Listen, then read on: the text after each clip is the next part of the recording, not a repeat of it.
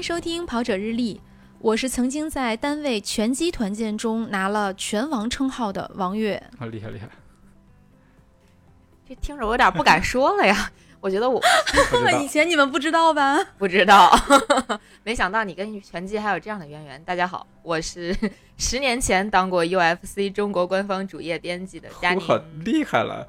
这个我就太弱了啊！大家好，我是在电视上看见过摔跤，但是从来没有想象过自己会练摔跤的男子。好长。大家好，我是打摔跤比赛全身没有一处没有受过伤的职业摔跤手红湾。啊，欢迎红湾，欢迎欢迎！欢迎红湾。谢谢。对对，嗯刚才这个红湾自我介绍，大家就可以听出来，他是一位职业摔跤手，不是摔跤啊，是摔跤。呃，我跟胡安是怎么认识的呢？是上上两周我们参加了一个跟跑步相关的一个训练营，然后我就认识了这认认识了红湾。他的这个身材啊是胖胖的，然后怎么看他都不像一个跑步的人。但是呢，中间我们休息的时候，这个红蛙真的是惊艳到了我和其他的所有的学员，因为他在中间表演了一个后空翻，呃，而且还有一个倒立，一下子就技惊四座。然后在后面我们俩交流的过程当中，我慢慢了解到他是一位这个体育专业出身，体育营养吧应该是，呃，十分的热爱，而且从事过很多运动的十分有意思的人。就比如说像红王刚才自己介绍的，他从事过职业摔跤，而且他非常他有过非常辉煌的战绩，而且呢他还跑过半马，现在专注于这个练习力量举，未来。很有意思的一点是，他有可能会做日语老师，啊、所以今天我们就有幸来请到红湾和我们聊一聊他的各种这个新奇的经历。嗯，南哥自从认识红安之后，就每天给我们讲他的故事。吹爆吹爆，红安是一位，对对，红安是一位世界冠军，是不是？嗯，以以前世界冠军。前世界冠军，前世界冠军也是世界冠军对，啊。来来来介绍介绍这个世界冠军吧。嗯，这样的是现在国内最火的一个团体，最知名的一个团体叫 MKW。嗯，MKW，是对中文名字叫摔跤王国。我是在一七年的时候是这个团体这个联盟的冠军，也是第二届冠军。当时第一届冠军是一个美国人。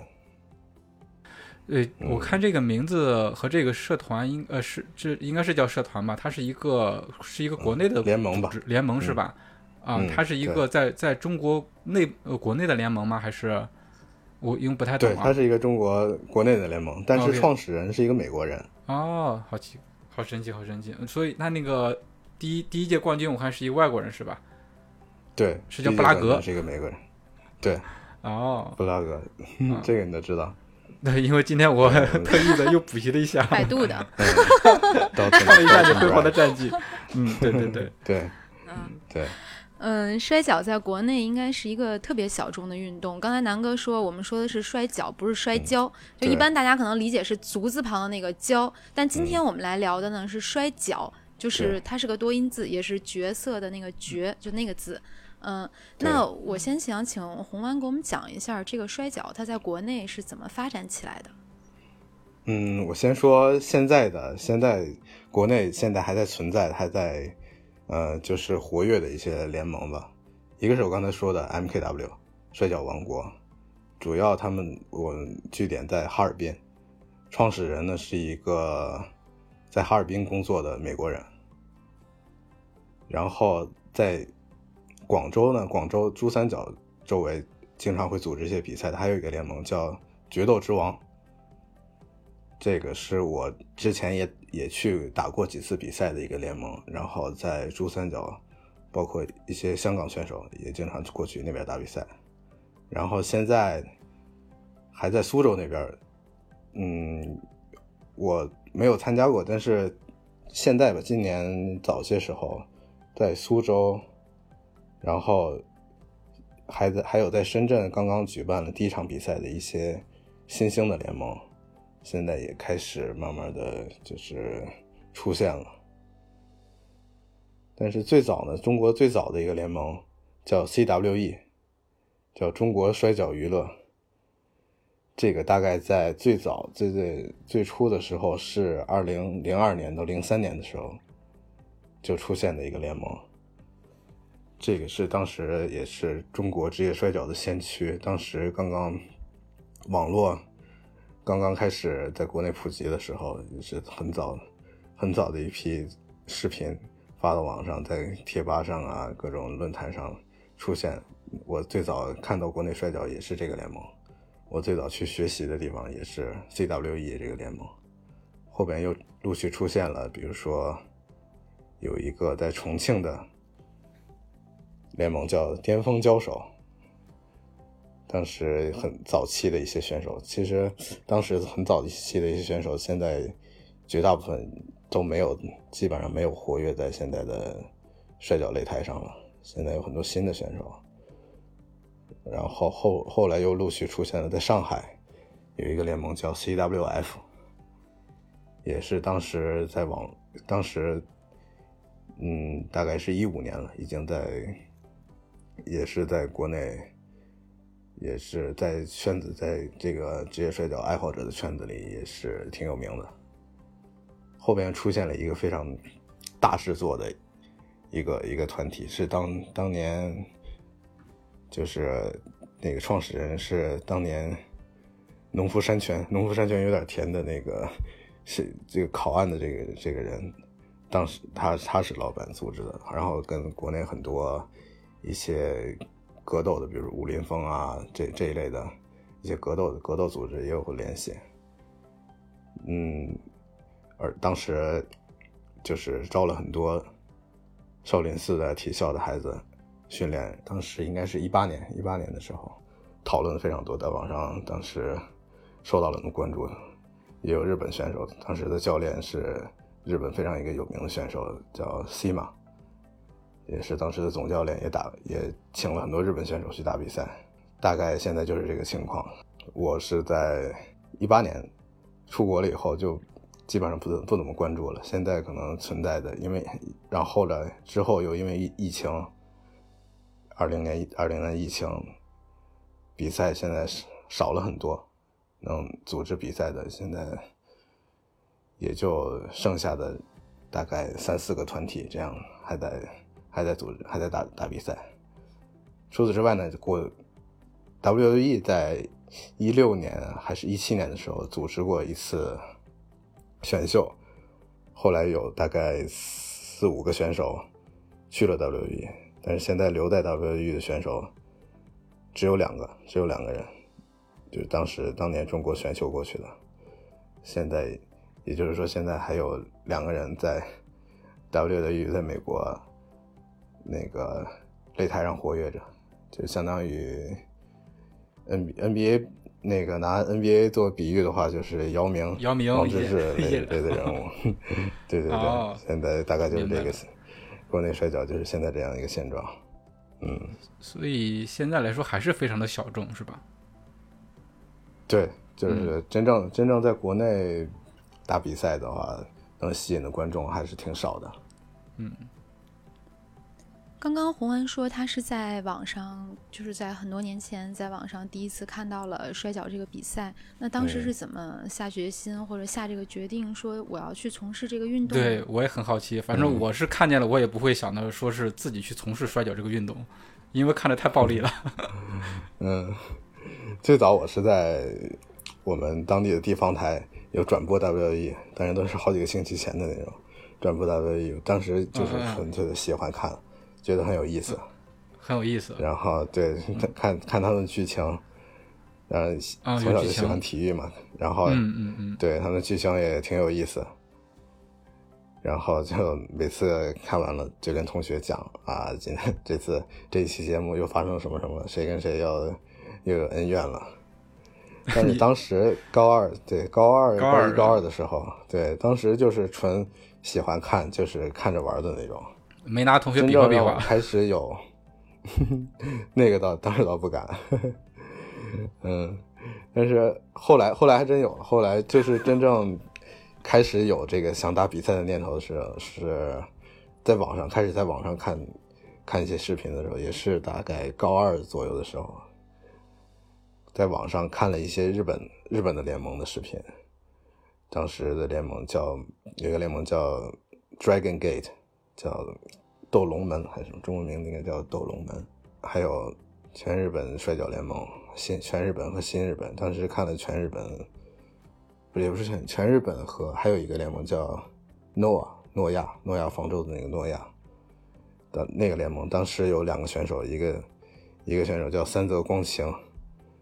然后还有一个选手叫小桥健太，他们两个的比赛，就是两个看起来当当年当时已经三，他们俩已经四十多岁了吧，两个大叔一样，体型两个 体型非常强壮的大叔，他们两个哇，这就是那种燃的感觉，就不就是美国的 W E 就看起来就很有表演感，特别强，就很有戏剧感。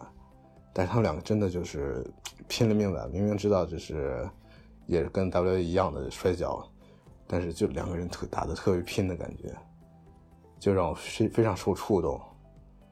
我就想，当时就当时就是就就成了自己的梦想，有一天我也能站在摔跤擂台上做一个摔跤手，打摔跤比赛，就成了我当时的一个梦想。而且后来觉得特别暴力，对，但是红丸觉得很燃。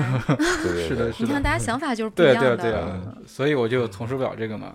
哎，其实还我还有一个一直有一个迷思啊，就是因为红文一直在说摔跤会有比赛，而且还有很多表演性质的在里面，所以我就没太明白这个摔跤的比赛是以什么来定胜负呢？因为呃，以我对摔跤的粗浅的理解，就是摔跤的话，应该是很多动作都是事先。呃，排练好的有剧情也是商量好设计好的。那么这个比赛的话，它是通过什么来定胜负的呢？嗯，对，总有人说摔跤比赛是假的，打假的。但是其实有一个词，有有一个英语词，我不知道该用中文怎么表达，叫 staged。staged 就是 stage 是舞台舞台的意思，就把它当做动词，然后被被动式，嗯，就是被舞台化编编好的。就是你可以把它当把它当做一个舞台剧来看，输赢，输赢也不是就是输赢一般都是提前定好的，会有一个后面的人叫，嗯，国外国外这个比较专业化，会有专门的人去去定谁和谁打比赛，谁输谁赢啊。但这个也不是也不是一拍脑袋，而是你这个选手你现在这个情况可能最就像最适合。拿冠军就像 UFC，UFC 也不是随随随便便就让一个就随便一个选手就让就就去挑战冠军就能拿冠军，也是一点一点进步，一点一点打到跟更好的选手比赛，哦，然后一点一点的把名气名气也好，自己的训练水平也好积攒起来以后，才能去挑战冠军。摔跤也是一样，可能不会就是。哪怕是 UFC 选手，你就感觉，哪怕就是你不知道这场比赛会发生什么，但是这个人他就是有一种势不可挡的感觉，他的实力就是这么强，他就可以挑战冠军了，结果就能就能赢下这个现任冠军，拿到冠军。其实摔跤也是一样，你们让谁去做冠军都是有一个势头，嗯，谁的势头最好？其实摔跤是跟粉丝互动非常强的一种。表演形式，所以也会看谁的粉丝呼声比较高，谁最近这场比赛现场反应比较好，粉丝比较受粉丝欢迎，谁就可能会更有机会去赢冠军。大概就是这么一个 stage 的感觉。我明白了，就等于说是，呃，摔跤的冠军可能很大程度上是事先决定的，但是这个决定的话是基于你。呃，之前的表现也好，人气也好，嗯啊，其实说明你已经达到这个冠军的级别了，实力了，对，所以才会让你当这个冠军。然后其他的话就是对，通过这个表演，通过这个呃这种形式来把你的实力展现出来，这样一个比赛。对，嗯啊，明白了，明白了，终于解惑了，是比较有意思，我懂的人还是比较有意思。嗯，为什么有的人为什么粉丝这么多，他们这么喜欢喜欢看？嗯，就跟看电影一样，看连续剧一样，有的人。而且是你可以决定结局的连续剧。对对对，就像现在有的电视剧，就是一边拍一边看观众的反应，然后怎么再怎么听大结大结局。是的，是的，是的，是的。嗯，哎，那不是啊，那比如说我就特别厉害，虽然我没有那么多粉丝，但是我就嗯真的很厉害，不管谁跟我摔，他都赢不了我，那怎么办呢？也会有，但是一般实力强了，粉丝自然就跟着变多了。就没有那种实力很强，但是特别不讨喜的选手。有这个就是另外一回事了，这就是，嗯。如果看过 WWE 的话，都会发现擂台上是有正派有反派的，嗯，对，就是很多时候比赛是为了剧情而服务的，一般是一个正派一个反派，或者一个正派团体对一个反派团体，或者是哦一个正派对好几个反派，好几个反派欺负一个正派，反派会拿冠军，反派拿反派也会赢冠军，但是也是有目的的，是为了让如果总是谁谁受欢迎，谁是正派，观众也会看腻，嗯，就观众会会就会会好奇，会想，就是反派这个反派，比如说耍阴招赢了，然后观众会期待正派去怎么把这个冠军腰带赢回来，嗯嗯嗯这个就是看点了，我觉得。嗯那有点像选秀节目一样，是吧？观众也能左右，是吧？编导也能左右对对对，其实就有点有内幕饭 饭圈的感觉。啊！对对 对，有内幕，但是要考虑粉丝的呼声对对对，啊，真的是这样。啊嗯，很多被做成电视节目的火还是有理由的。WWE 其实就是一个电视节目。国内的，嗯，嗯，那国内的摔跤和海外的，比如说日本啊、美国的那些摔跤，它会有区别吗？嗯，还没有到有区别的程度，我觉得。现在其实，在摔跤圈内有三世界三大摔跤，是说一个是美摔，美国的摔跤，还有一个是日摔，日本的摔跤，还有一个是墨摔，墨西哥，墨西哥的摔跤。这三三大摔跤各有特色，比如美国就是戏剧性更强一点，电视节目感更多一点；日摔就是打得更更真、更拳拳到肉的感觉，就给人真正的竞技比赛的感觉。墨摔就是场就是非常华丽，选手选手的身体素质特别好，就是就好像看看一场那个杂技表演一样。大家有兴趣可以看看墨，我挺喜欢看墨摔的墨摔的那种视频，就是真的特别华丽。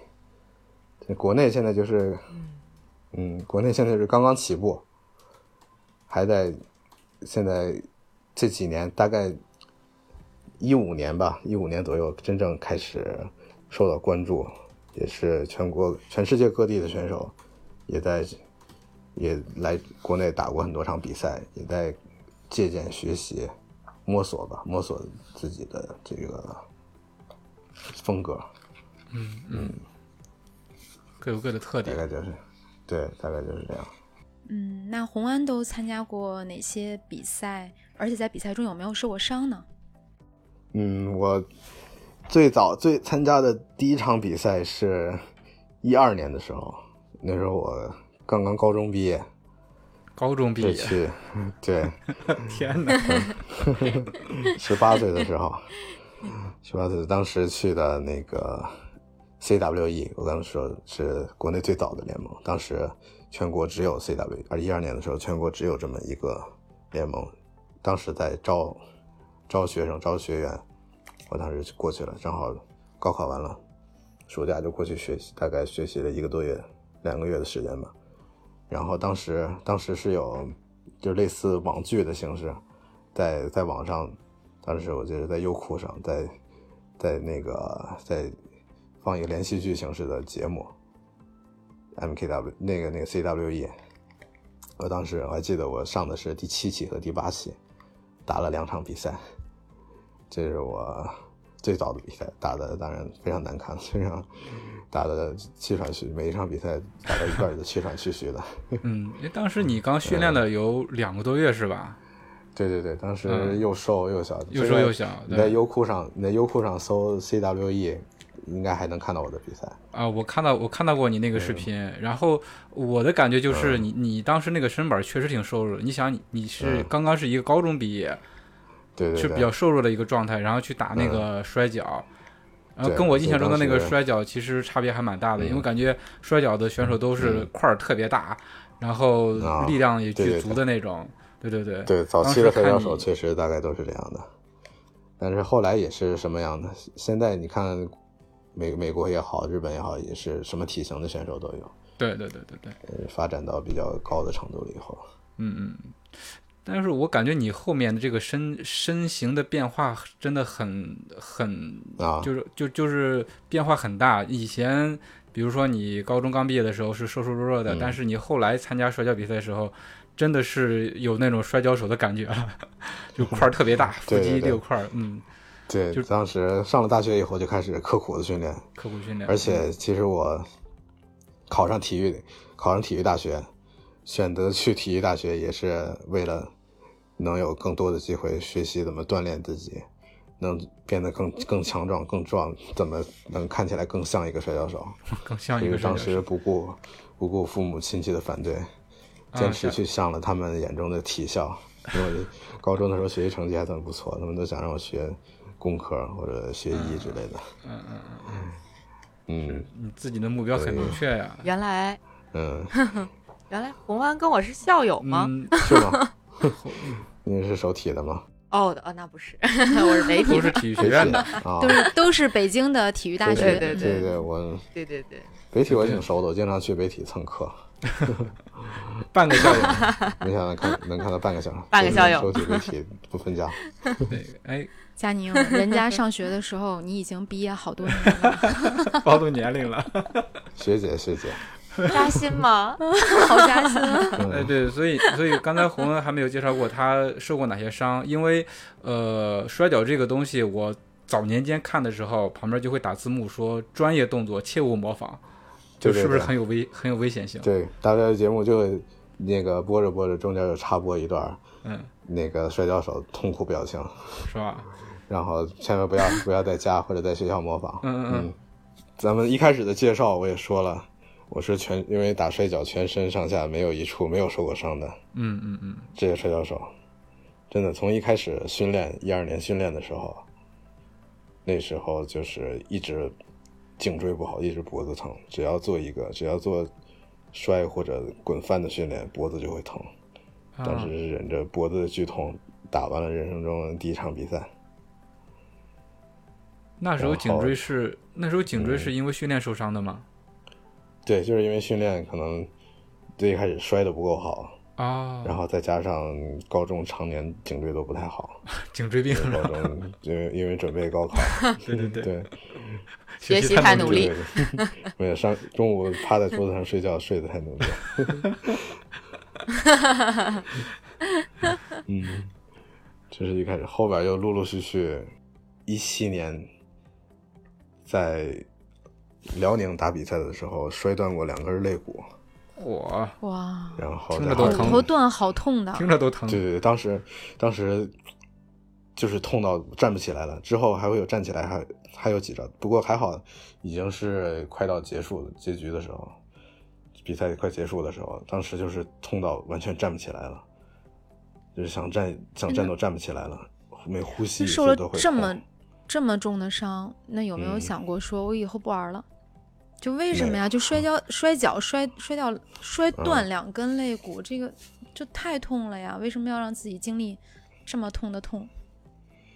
从嗯从来没有想过，从来没有因为受伤想过放弃，因为真的很喜欢，但是也不是没想过放弃，但是没有说因为受伤太痛想过放弃。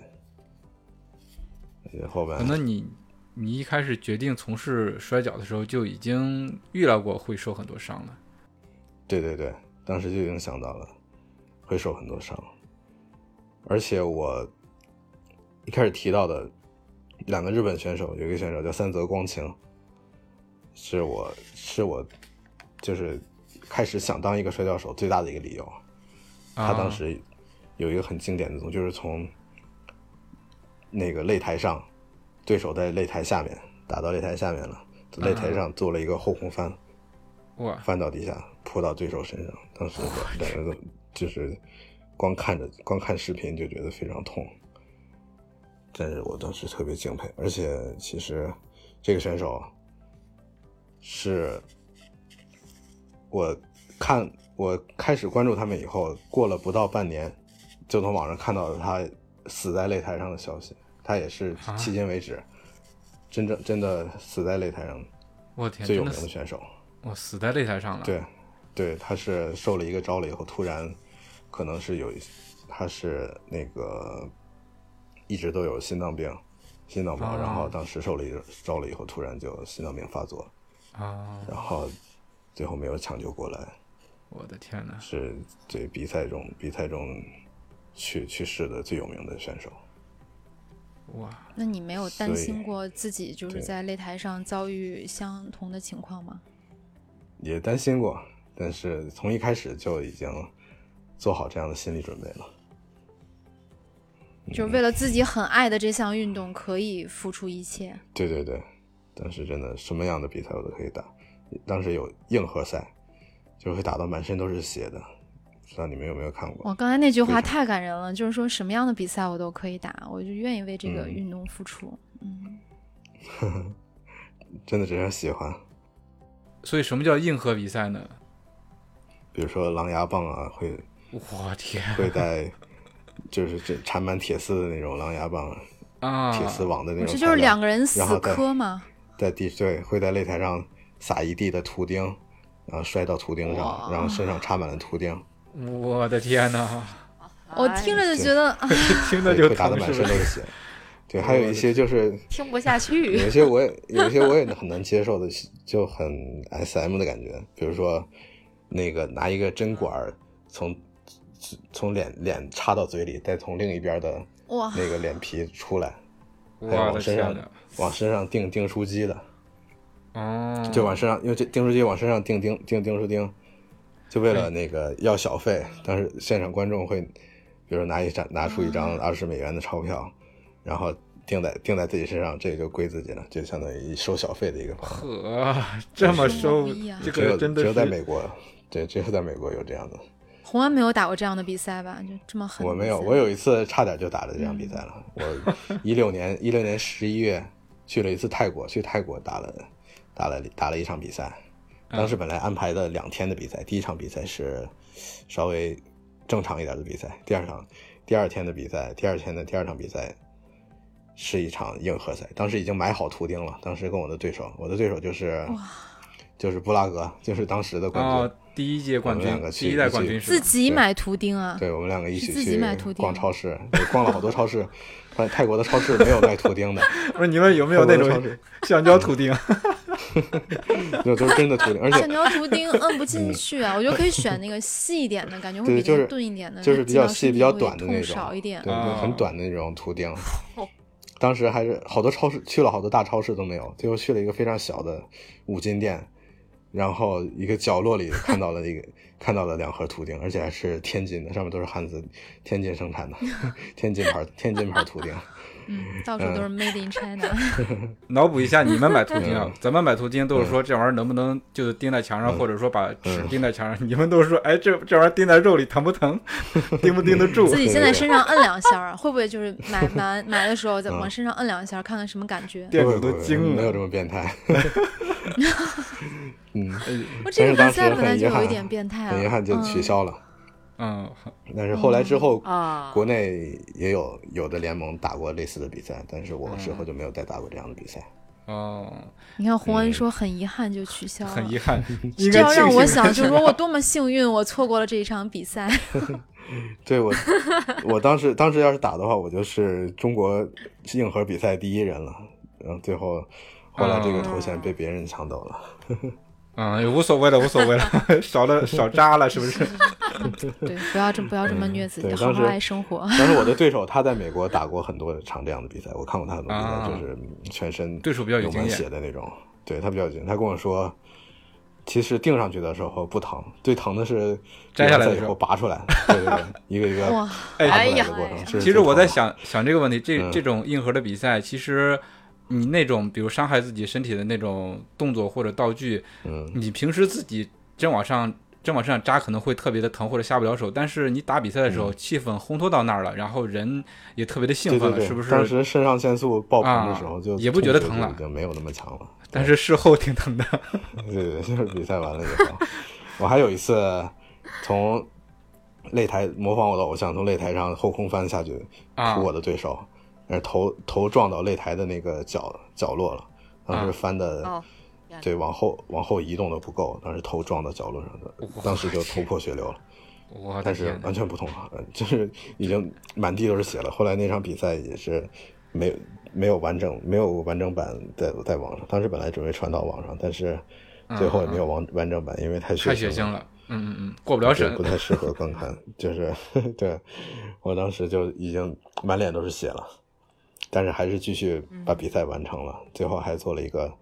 那个绳上的飞扑，当时就完全感觉不到痛，就感觉脸上凉凉的，一摸什么的哦都是血，就就感凉凉的，完全没有痛觉，而且事后还哇，当时现场的粉丝都炸了，都特别兴奋，是吧？就看到血了，哇！当时粉丝兴奋的，我比完赛，我想赶紧回去，赶紧处理处理，但是 粉丝就整个观众都围上来跟我合影，就各种围上来合影。然后，哎，你说这都是什么心态呢？就跟这个全身是血的人合影，对，就是摔摔跤粉丝的不不同之处。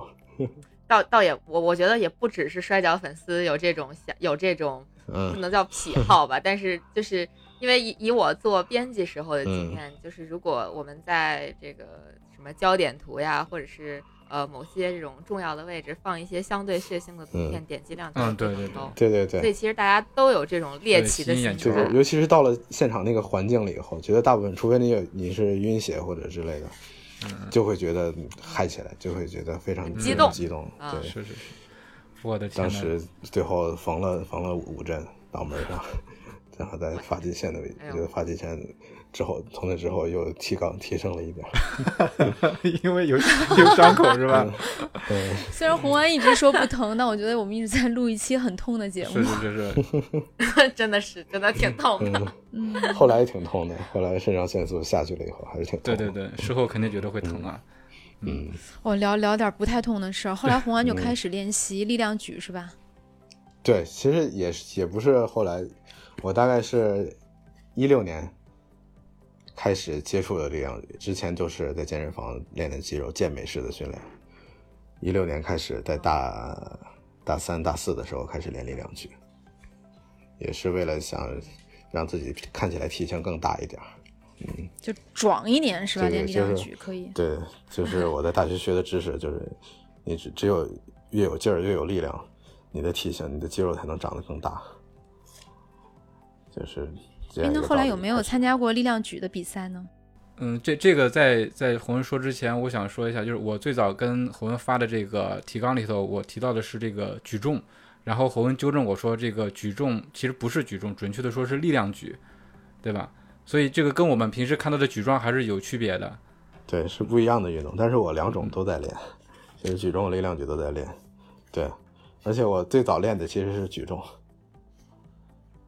举重就是奥运会抓举和挺举那种，其实我相对于力量举，我更喜欢练举重。但是力量举，因为举重国内水平太高了，没有几乎没有什么业余比赛，咱的强项是参加力量举比赛。嗯，对对对，真的水平太高了。所以区别是在哪儿呢？举重是两项，举重是抓举和挺举和挺举两项比赛，对。可以单单算单算成绩，也可以两项也是两项加起来。一般一场举重比赛就会有抓举的单项冠军、挺举单单项冠军，还有抓举和挺举的总成绩冠军。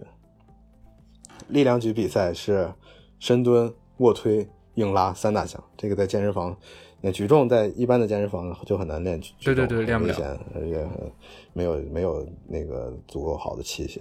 呃。深蹲、卧推、硬拉，在绝大部分健身房都能练得了。对，都可以练。嗯，我还真都练过。比赛，对力量举比赛一般是取三项的总成绩，但是也有卧推专项比赛、硬拉专项比赛。但是，一般一场力量举比赛是取的三三项三大项的总成绩来看你的成绩。嗯，然后我是一七年第一次参加力量举比赛，当时比的是七十四公斤级。当当年对，当时你还是七十四公斤级呢啊！大学毕业，对对对，当时体重还比较轻。后来一八年，一八年就比的八十三公斤级。你瞧瞧，嗯，对，直接长长挺快啊，长了将近十公斤。咱们都在减肥，红安一直在努力的增重，让自己变成一个大块头。对对对，嗯，所以你是摔跤比赛哦，就是为了挑战更高的重量级是吧？也不是，就是为了让自己看看自己的力量极限在什么什么什么地方吧。啊，其实对，其实我也不是体重越大越好，我最最重长到过一百零五公斤。一百零五公斤？对对对，我的妈呀！再也不是一百多斤的人，已经变成了二百多斤的人。对，已经长到二百多斤了。但是当时各项身体素质都不好，心肺心肺能力不用说了，力量也也不好。嗯，对，所以你那时候其实，对对，其实你那时候对你的力量举也是有反作用的，是吧？太胖了。对对对，嗯，就我自己，因为我当然那个用用药用类固醇之类的人另说，我是从来不用不用药药的，从来不用类固醇之类的。我觉得我自己的力量巅峰的时候，我自己力量水平最好的体重，大概就是八十三到八十八公斤级这个样子。八十三到八十八，所以现在也在减重。嗯，现在那红安是怎么增重减重？怎么来控制自己的体重增减呢？对啊，我我就因为红恩给我看了他不同时期的照片儿，他不同时期的照片真的就是 完全不一样的人，有时候特别瘦，有时候特别胖，看起来都不像一个人。对，是的，是的，差别特别大。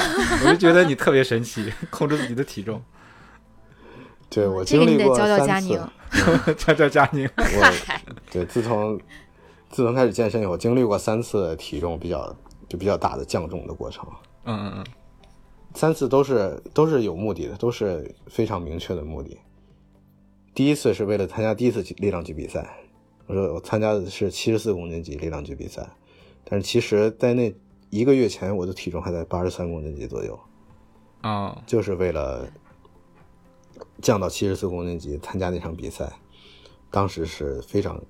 严格的控制饮食，第一次其实就是几乎是完全严格控制饮食做到的，就是控制饮食，一个月九公斤，对对对，差不多一个月九公斤，十公斤。当时比赛的体重是正式体重是七十三公斤，天哪！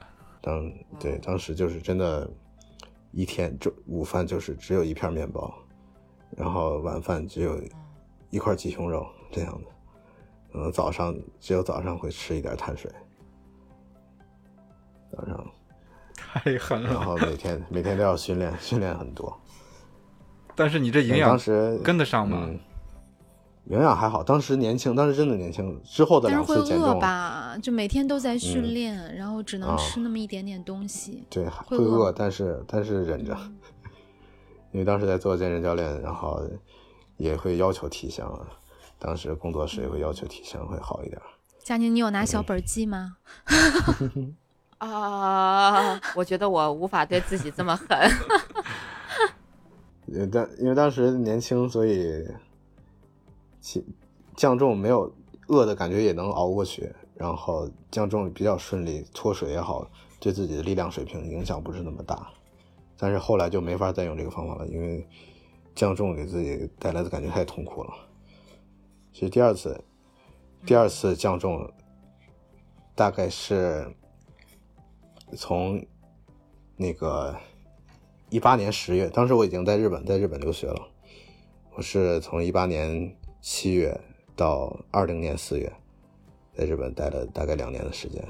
嗯，去日本边留学边在日本参加摔跤比赛。嗯，就参加过几次训练。其实当时很想去的摔打参参参加摔跤比赛，但是因为上学太忙了，所以也没有去，没有怎么打比赛，就参加过几次训练。第二，当时减重经历是从，是为了是为了跑半马，就是回到我们跑步的主题，是为了参加参加半马。嗯。因为为什么要想要跑半马呢？当时你不是就是摔跤啊、力量举啊玩的很开心吗？怎么又会想到去涉猎一个新的运动？对我先说，我先说那个减重经历吧。好，好好，因为我是从嗯，我是从二零，我是从一八年的十月到一八年十月，当时体重在九十五公斤左右，然后哦到到一九年的四月跑半马，嗯当时体重是七十八公斤。嗯，当时就是跑步瘦下来的吗？对，就是跑步，吃的也吃，没有特刻意控制饮食，就是每天的活动量特别大。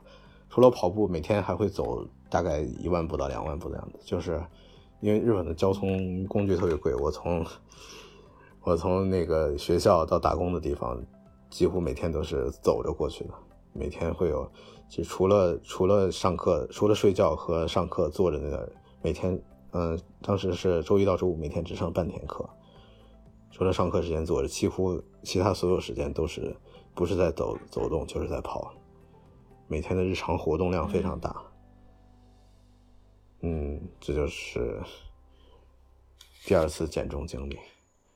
嗯，这就说明不嗯控制饮食，如果你有足够多的运动量，尤其是有氧运动，其实也是嗯可以瘦下来的。对对对，其实减重也好，减脂也好，唯一的原理就是热量缺口，你摄入的热量少于消耗的热量就可以。我自己的经历，摄入热量就是少吃，我没有想过，呃，用某种特定的饮食或者吃某种特定的东西，或者不吃某种东西，去去控制热量，而是就是少吃，单纯的少吃，不管什么都少少吃，不管多动，对嗯碳碳水也好，脂肪也好，蛋白质也好，都要少吃，都要控制。然后就是提高活动量，不光是靠运动或者做某种形式的运动，比如说这种这个运动消耗热量高啊，或者我我去做哪个高强度也好，跑步也好，而是就是提高整体的活动量，每天日常的活动量，我觉得这是热量出口最重要的一个最重要的方法。嗯，然后就提到跑步，然后就说到跑步为什么参加跑步，为什么会参加半马？准备了半年时间哈。对对对，当时准备了半年时间。其实当时没有手表，就是靠手机，那个看着自己的配速一点一点提高去准备的，也没有看过心率。其实最早的契机是我小时候，大概初中的时候，其实当时就挺喜欢跑步的。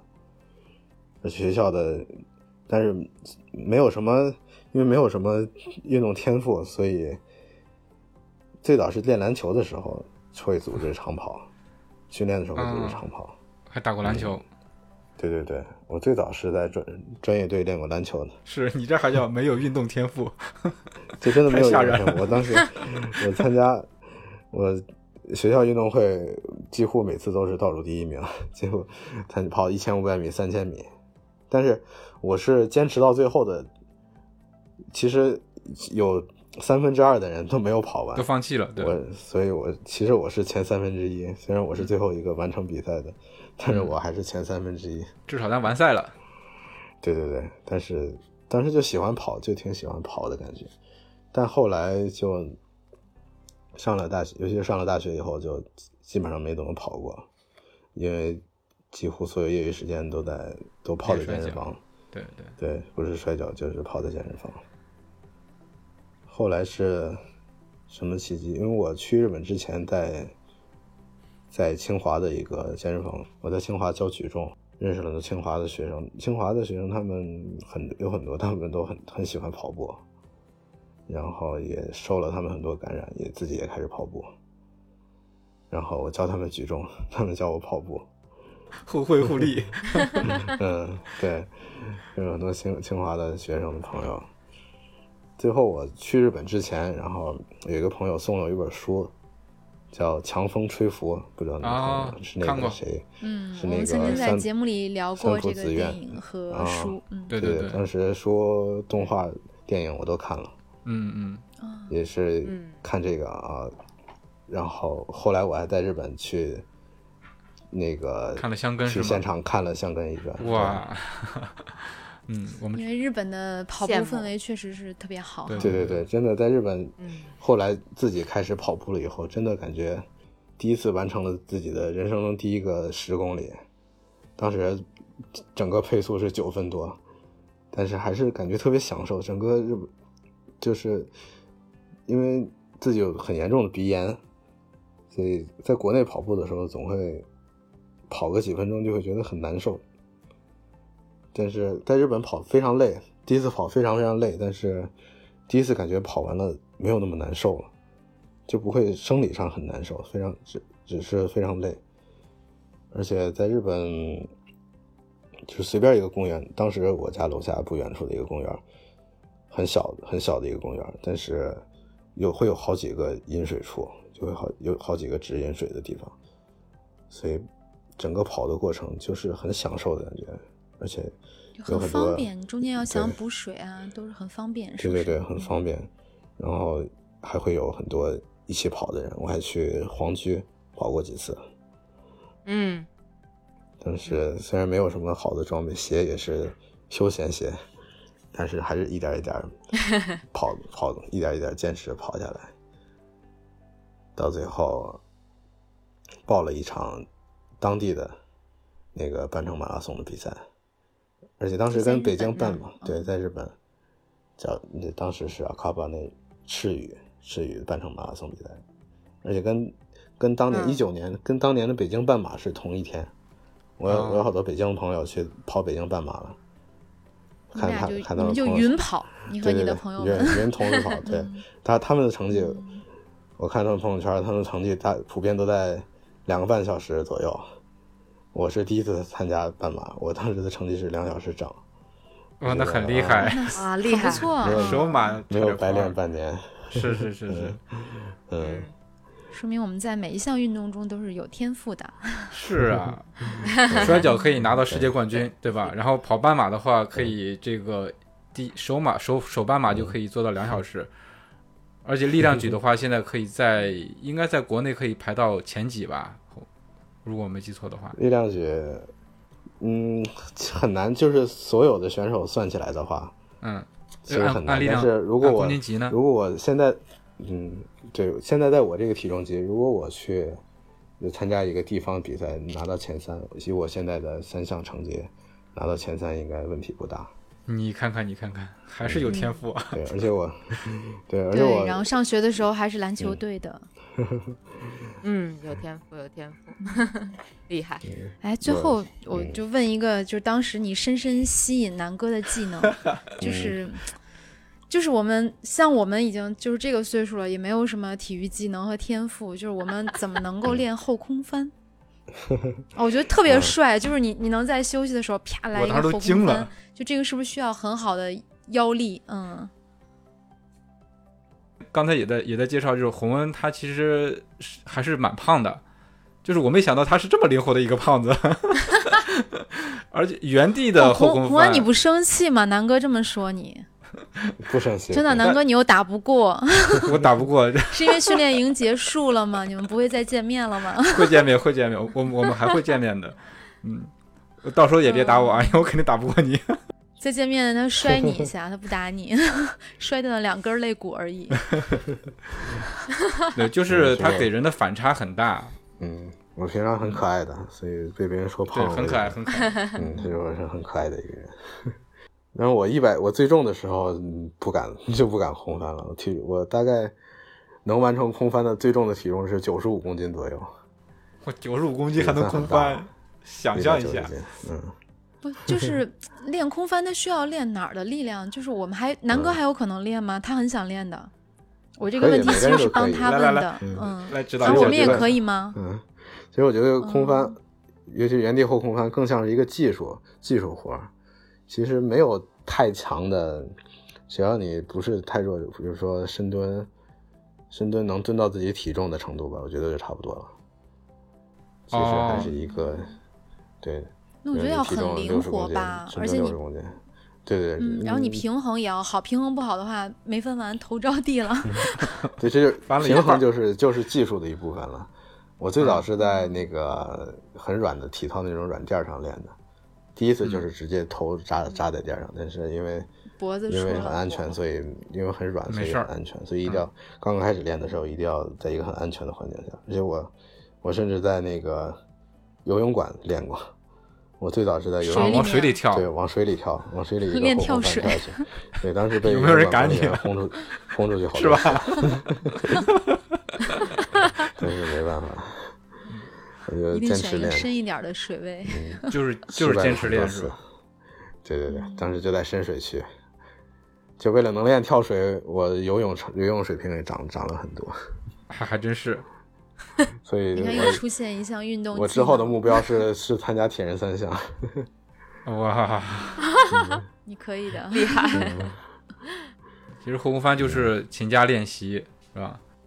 对对对，就是就是练，因为我只会原地后空翻。其实北京很多这种班空翻班，就有专门的空翻班。对武术武术武术系的学生，我们学校我们学校就有空翻班。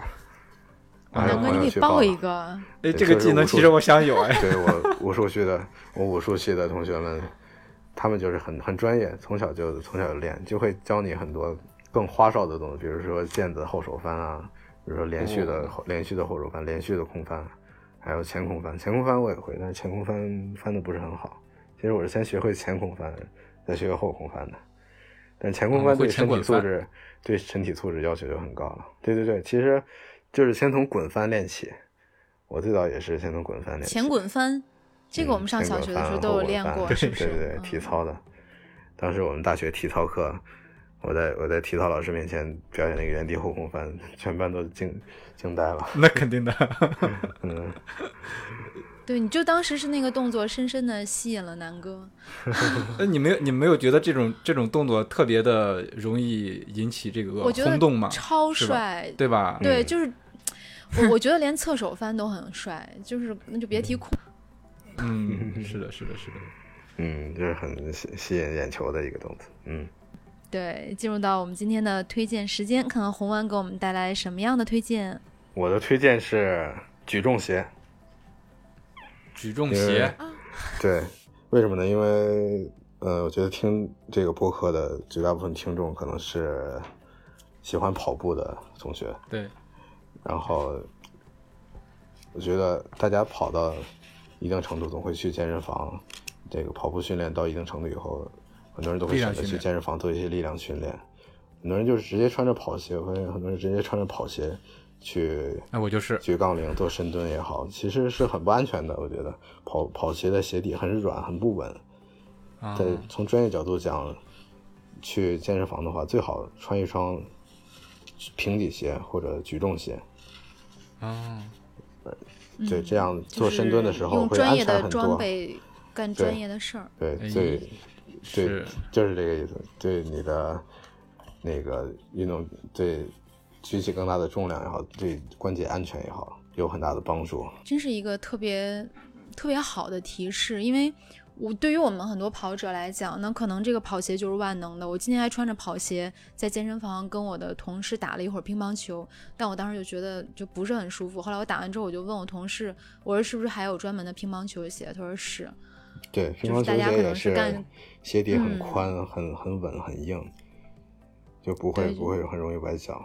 就是你在移动的时候，可能就感觉就跑步跟打乒乓球，虽然都是你脚下要移动，但是你移动的时候对鞋的要求是不一样的。对，是完全不一样的技术动作。可能跑步的话是前后的运动，但是你打乒乓球或者是呃羽毛球，它那个侧方的移动会比较多一些。你还需要刹得住车呀？对，是的，是的，嗯嗯，刹不住就容易崴脚。对，而且不同的动作可能选择的鞋也不一样。这个太专业。比如说做硬拉的时候，其实平底鞋或者甚至光着脚就更适合一些。甚至现在有专门的硬拉鞋的，我们力量举圈里。我的天，硬拉鞋！我做硬拉的时候会穿专门的硬拉鞋，然后深蹲的时候会穿举重，深蹲和举重的时候会穿举重鞋。举重鞋我也可以介绍一下举重鞋，因为我的大学我大学毕业论文是研究举重鞋的。啊。太专业了！我的我的毕业论文导师是是研究跑鞋的，但是我当时其实对举重更更感兴趣，然后就说嗯做一个举重鞋的吧，然后就买了好多双举重鞋，去做了一些深蹲的研究。举重鞋主要的特点就是一个是鞋底非常硬，非常宽，再一个就是鞋跟是加高的，其实有点像高跟鞋，但是比高跟鞋要稳得多。有有的是。鞋底是平的，有的鞋底是分开的，但是鞋跟都是加高的，而且前脚掌非常稳。对，这个就深蹲的时候能帮你保持一个更竖直的躯干位置，然后小腿小腿也会更竖直一些。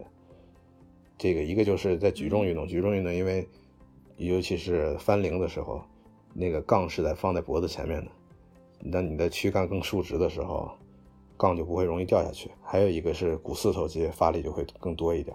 那我有点理解了，嗯，以前好像老师会在我们那个脚后跟后面垫一块垫一块片儿。啊，对对对，啊，是跟举重鞋这样一个道理吧？对对对，一个道理就是加高鞋跟，你就会嗯股四头肌发力就会更多一点。嗯，也不是绝对的，有两个选择，一个是平底鞋，一个是举重鞋。平底鞋最好选择板鞋或者帆布鞋这样。鞋底比较宽、比较比较硬的这种鞋，如果用平底鞋做深蹲的话，深髋肌群主要是臀大肌锻炼就会多一点。用举重鞋深蹲的话，或者脚跟垫高的话，嗯，深膝肌群就会锻炼的更多一点，股四头肌这样。你看，选择不同的鞋还会有不同的锻炼效果。对，但是一定要选鞋底够够够稳的鞋。这是我给，这就是我给大家推荐举重鞋的理由。学习了，学习了。嗯，好，感谢红安的推荐。那今天我们读两条留言，一条是比较久之前的，呃，我们的听众朋友叫伴我读书 F 姐。他当时给我们的留言呢，是说这几天看到满屏的推送，大脑像停止了思考，也不想和别人说话。今天听到几位主播的声音，突然就哭出来了。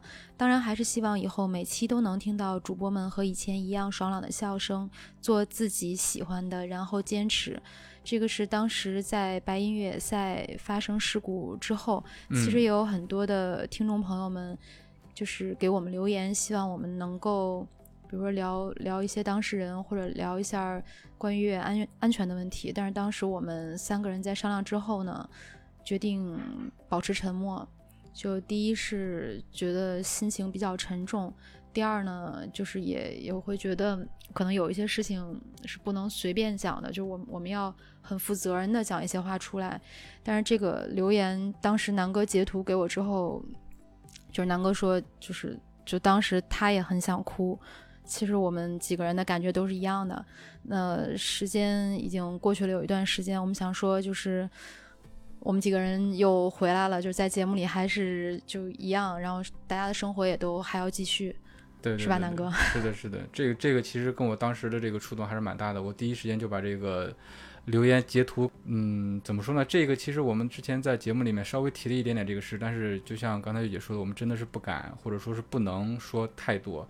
然后他说到这个，听到我们声音就突然哭出来了，我我真的没有想到我们的声音有这种有这种魔力，因为，呃，我我我其实能理解他当时的这个。这个这个这个感情相当于是有一个出口了嘛？因为我觉得我们这个播客一直是定位的是一个呃陪伴型的播客，就是陪大家一起跑。那么他能够通过我们的播客，通过我们的声音，嗯，给他起到这样一个心理上的一个慰藉也好，或者是一个出口也好，我觉得我们做这件事情真的是很值了，所以真的很让我感动的一件事儿吧。这这这条留言，嗯，再读一条留言呢是。他说：“哈，老纪 是，对对，比较欢乐的。他说，这个说点名的是我们是上一期还是上上期的嘉宾老纪，呃，佳宁的家属。说老纪是很久以来能让这个播客不再沉闷的嘉宾。他说话终于能让我感觉到这是一个北京播客。其实，在我们三个人中间，只有我一个人是北京人了。虽然现在我们三个人都生活在北京，但是老纪确实是很有意思啊。如果大家喜欢的话，我们以后可以经常请。”这这个佳宁是不是可以说两句？哎呀，这个要要不下回他来，我不来了。呃，也行。啊这么快就把我出卖了是吧？不掰呀，南哥哪有那么容易掰？换着来嘛，是不是？是是是是。多录几期呗。嗯嗯，对。还有人想听他的声音，欢迎大家移步我我们的另外一个播客那个越位 广告，这就来了，真的。刚才红安在录节目的时候，我就想这一期真的已经植入太多广告，但因为他是嘉宾，我又不好意思打断他。对对对，哎，红安 红安这段是不是有点懵啊？因为其实我们之前也在节目里也没有跟大家介绍说是。呃，我们相当于是节目的一个新的环节，我们就是在呃也是不定期的吧，会选取大家给我们的留言，在节目里面呃阅读，让让你的这个意见和大家分享，让更多的人听到，对，嗯。因为真的能特别感谢大家听了我们的节目，还能在节目下方给我们留言，就有一种找到同类的感觉。是的，是的。所以就是，嗯，对，就谢谢大家。我也挺期待这期节目出现以后反响怎么样。嗯，因为红湾现 在欢迎大家都给我们留言，能不能放一张红湾比赛的照片？看到我的或者训练的照片，说不定能遇到我的粉丝，说不定有我的粉丝在听。对，就是如果如果红安的粉丝愿意的话，可以给我们留言呀，然后我们让红安本人来回复一下。本尊出现，世界冠军，开玩笑啊！好，那感谢红湾，今天的节目就到这里了。如果你觉得有料有趣，请一定为我们点赞、转发和留言，这对我们很重要。我们也会不定期的选取大家的留言，在节目里阅读分享，让更多的人听到你的意见和声音。另外，也可以全网搜索“跑者日历”，发现更多的精彩和惊喜。再见。谢谢红湾辛苦辛苦再见。